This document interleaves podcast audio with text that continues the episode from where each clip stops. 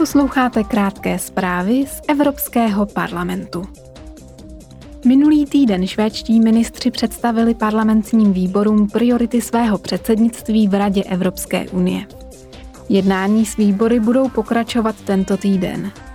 Švédové se hodlají zaměřit na bezpečnost, konkurenceschopnost, dále na udržitelnější energetiku a na ekologii vůbec a v neposlední řadě na demokratické hodnoty a právní stát. Švédsko se ujalo funkce na začátku ledna a předsednickou štafetu předá na konci června. Dnes a zítra budou poslanci zvláštního výboru pro pandemii COVID-19 diskutovat o dopadu pandemie na demokracii a základní práva v Evropské unii. Poslanci na těchto třech slyšeních mimo jiné projednají, jakou roli během pandemie hrají zkreslené informace nebo vysloveně dezinformace. V sobotu se konal Den ochrany údajů.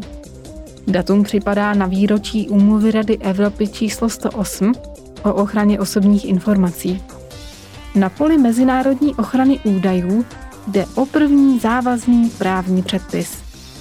Evropský parlament se již pravidlům pro ochranu údajů věnuje řadu let.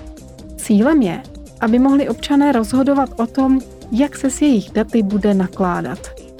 Parlament proto nastavuje pro ochranu osobních údajů vysokou laťku, která obstojí i v digitálním věku.